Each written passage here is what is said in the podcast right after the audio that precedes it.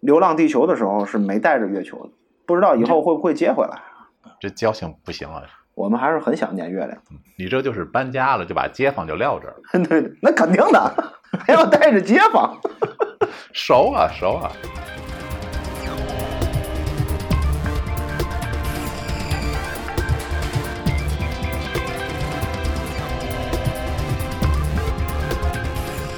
嗨，大家好，我是老 A。大家好，我是小黑。这个是咱们一个新的系列内容啊。如果你上厕所的时候可能需要坐下，建议大家打开咱们节目听一会儿。尽量还是别做时间太长，因为如果要是做时间太长，容易长痔疮。这也是个冷知识啊。嗯，你你你这是个冷笑话。咱咱说一下这，嗯，咱们这期说一下什么呢？如果地球上的这个东，如果地球停转了会怎么样？嚯，这个停转，地球如果突然间停了会怎么样？如果是我的话，肯定首先想到永远不会改变的白天和黑夜。嗯，不会，不是的。咱们一点点说这个事儿啊。这个你说停自转停公转？自转。哦，公转是不会的，公转不停。公转因为有太阳转着，拽着是不会停的。自转如果要是停了的话会怎么样？有一个电影叫《地球停转之日》，是吧？嗯，对。我没看过这个电影，我也没看过，所以 我们就瞎说一下，我们是瞎说一下。然后上一个电影就是，呃，关于地球停转的是《流浪地球》。嗯，我们人为的造了一堆大发动机，然后把地球一点一点，就刹车时代，刹车时代，我们把地球一点一点给停了。然后咱们当时看那个电影的时候，就会发现，就是有地球上会出现了很大的海啸。嗯，是因为潮汐力的问题，月亮会把地球拽起来，把那个水给拽起来。但是实际上，就是小说里写的是这样：我们在停转地球的时候，我们在月亮上也装了一堆这个发动机，把月亮给推走了，防止地球绕太阳转的时候，用那引力弹弓把地球弹出去的时候，不小心撞上月球。流浪地球的时候是没带着月球的，不知道以后会不会接回来。这交情不行啊！我们还是很想念月亮。你这就是搬家了，就把街坊就撂这儿了。对，那肯定的，还要带着街坊。熟啊，熟啊。你说，为街坊首尔是吧？嗯。那实际上，如果这个是慢慢停的啊，这个地球是慢慢停下来的，影响不会太大。我们只要搬到那个地地球下面就行了，对吧？我们只要搬到地底就可以了。那如果要是地球突然间不知道因为什么原因，比如说出来一个旺达吧，哎。巴拉巴拉一念咒，巴拉拉小魔星停，或者孙悟空定，是吧？这时候大概会发生什么呢？嗯，往往前踉跄一下。啊，不是，地球地球如果停了，但是地球上的空气会因为惯性刮起一个全球性的大风。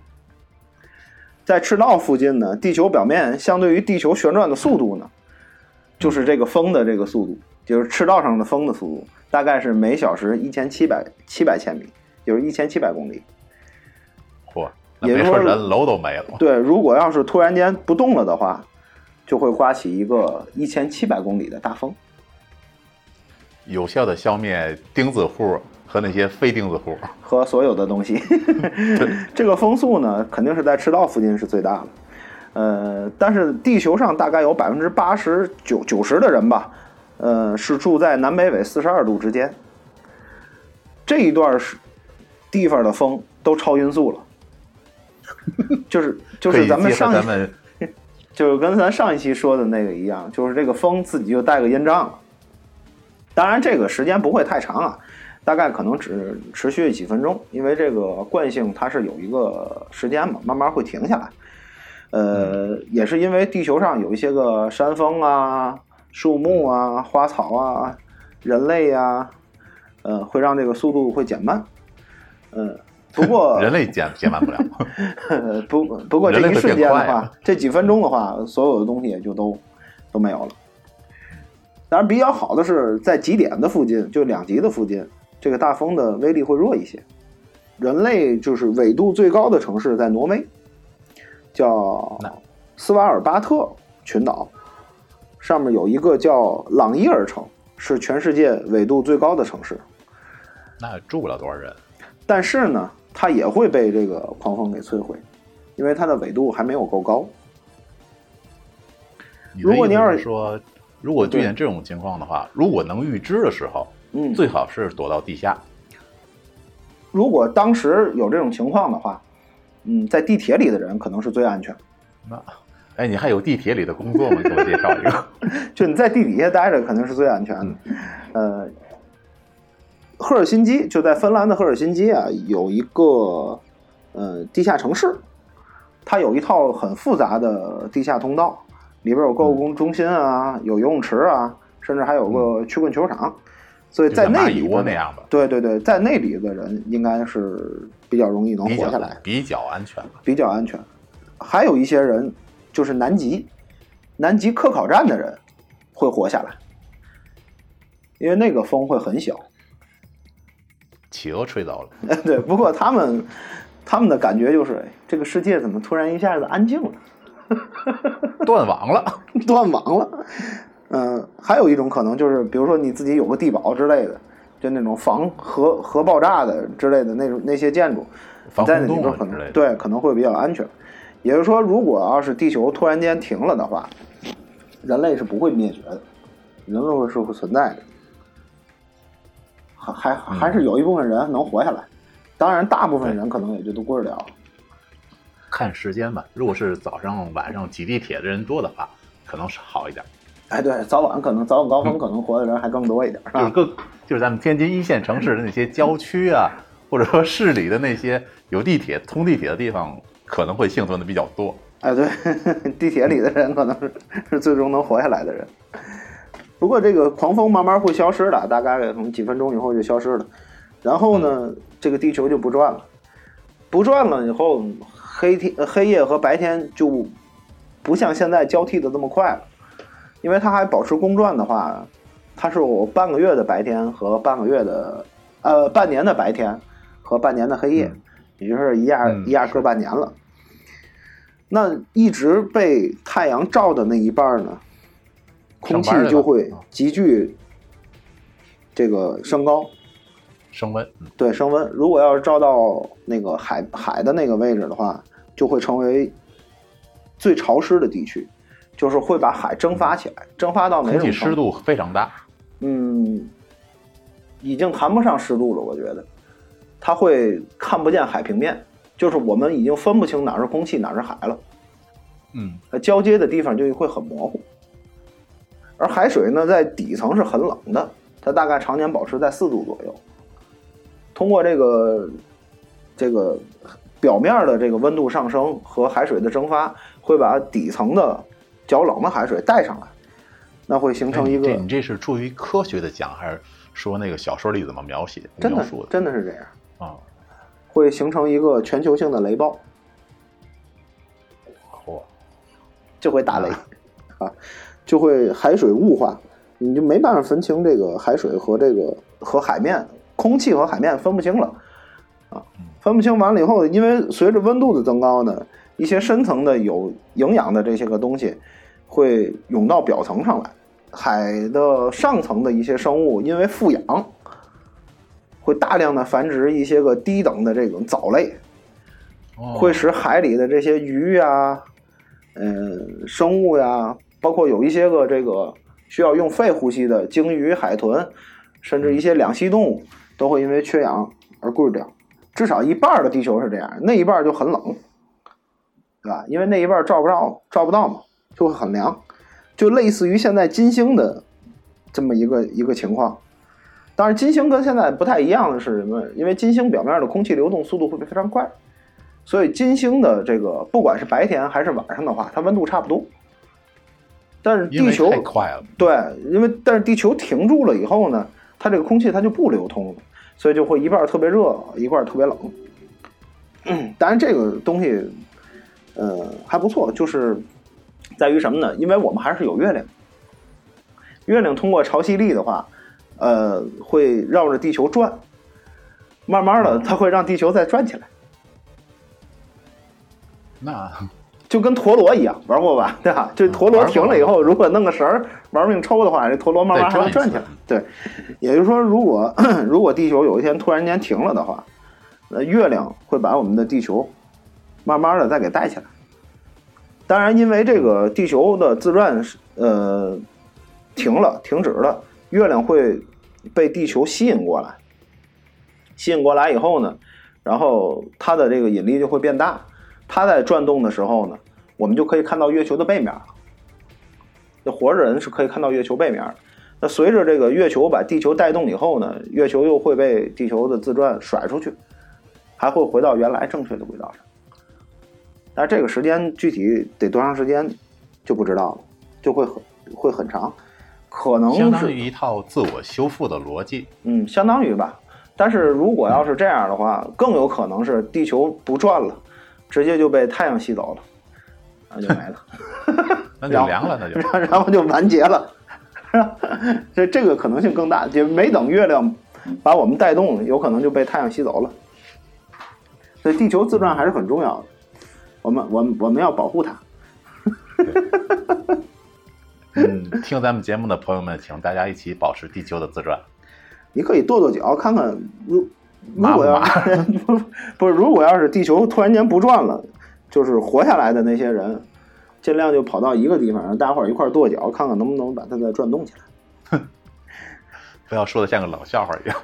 生物的大灭绝也有可能是因为地球的呃自转的频率发生了一些个一些变改变，对一些变动，然后引起的这个呃空气啊、气候环境啊发生了一些变化，才发生了几次生物大灭绝，这是有可能。而且这个根据这个这个怎么说一某些科学研究吧，呃，地球的自转的这个速度是有有过变化的，也就是说。在远古的时候，地球有可能一天是八个小时，因为有上班对，因为有一些个这个生物的生物钟，就是黑白的黑白颠倒的这个生物钟，其实上是八个小时。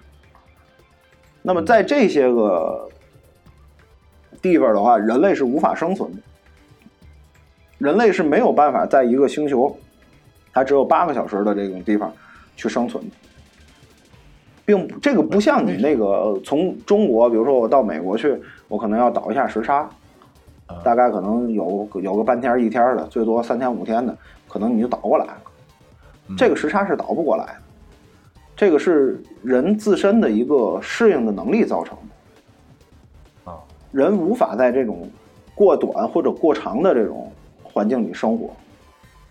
就说白天如果就是这个日夜呃昼夜交替过短，或者说是交替过长的这种环境，即便它有氧气，即便它有水，即便有食物的话，人也是不能生存的，人会疯掉的。因为来不及适应。嗯，是无法适应，这个这个适应是调节不了的。嗯，他人是会疯掉的。而且最最奇怪的一点是什么呢？就是说人的这个生物规律，并不是二十四个小时，是二个二十五个小时多一点。就是说，目前的自转速度刚刚好。嗯，它它就是人的这个生物钟，生物的这种这个昼夜交替的体系，和你这个地球的其实是不匹配的。嗯，也就是说，有一种说法就是人类有可能是外星生物，或者是外星生物创造的。就说我们现在是有进化论，对吧？人类的起源有进化论，还有一种叫神创论，对吧？上帝来了，然后造了很多人。还有一种说法叫外星生物创造论，就是某一天，然后地球上来了一些个外星生物，然后他们通过一些个基因技术也好，或者是一些什么也好，然后造造了人类。人类有可能是这么来的，是不是很神奇？那你支持哪一种？嗯，现在看的话，比较科学的话，可能还是进化论，但是进化论缺点也很多。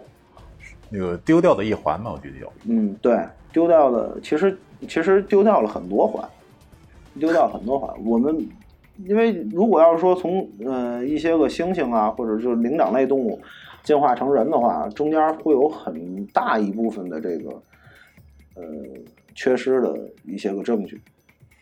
嗯连不上。对，这个说起来话就长了，有机会我我我我再研究研究。来再给大家讲讲，现在比较比较流行的这种外星生物创造论，其实还是挺有意思。就说一个比较冷的知识吧，然后，嗯，神创呃这个外星生物创造论，嗯，是根据是挪威啊，是北欧那块儿的有一个啊巴拉巴拉巴拉的一个研究员发现的，嗯。可能一种比较远古的一种呃一种文字，然后它里边记录了人类是怎么被外星生物创造的，大概是这么一种说法吧。然后那个神叫什么什么名字，叫萨卡诺，好像是叫。然后后来这个外星生物创造论，然后传到日本的时候，然后日本人就特别信的人特别多，因为萨卡诺就是须佐之男，在日本神话里是有这个神世界观连上了。啊，对，是有这个神的。而这个这个科学家，就是所谓这个发现提出这个理论的这个科学家，他也不太清楚日本的这种神话。然后这个北欧那块儿跟日本更没什么太大联系，但是有一个神的名字是对上的，就很奇怪。而且全世界的神话其实好多东西都是能对得上的，比如说大洪水，大洪水哦，诺亚啊，对诺亚和大禹嘛。哎，对，诺亚方舟和大禹，大禹治水。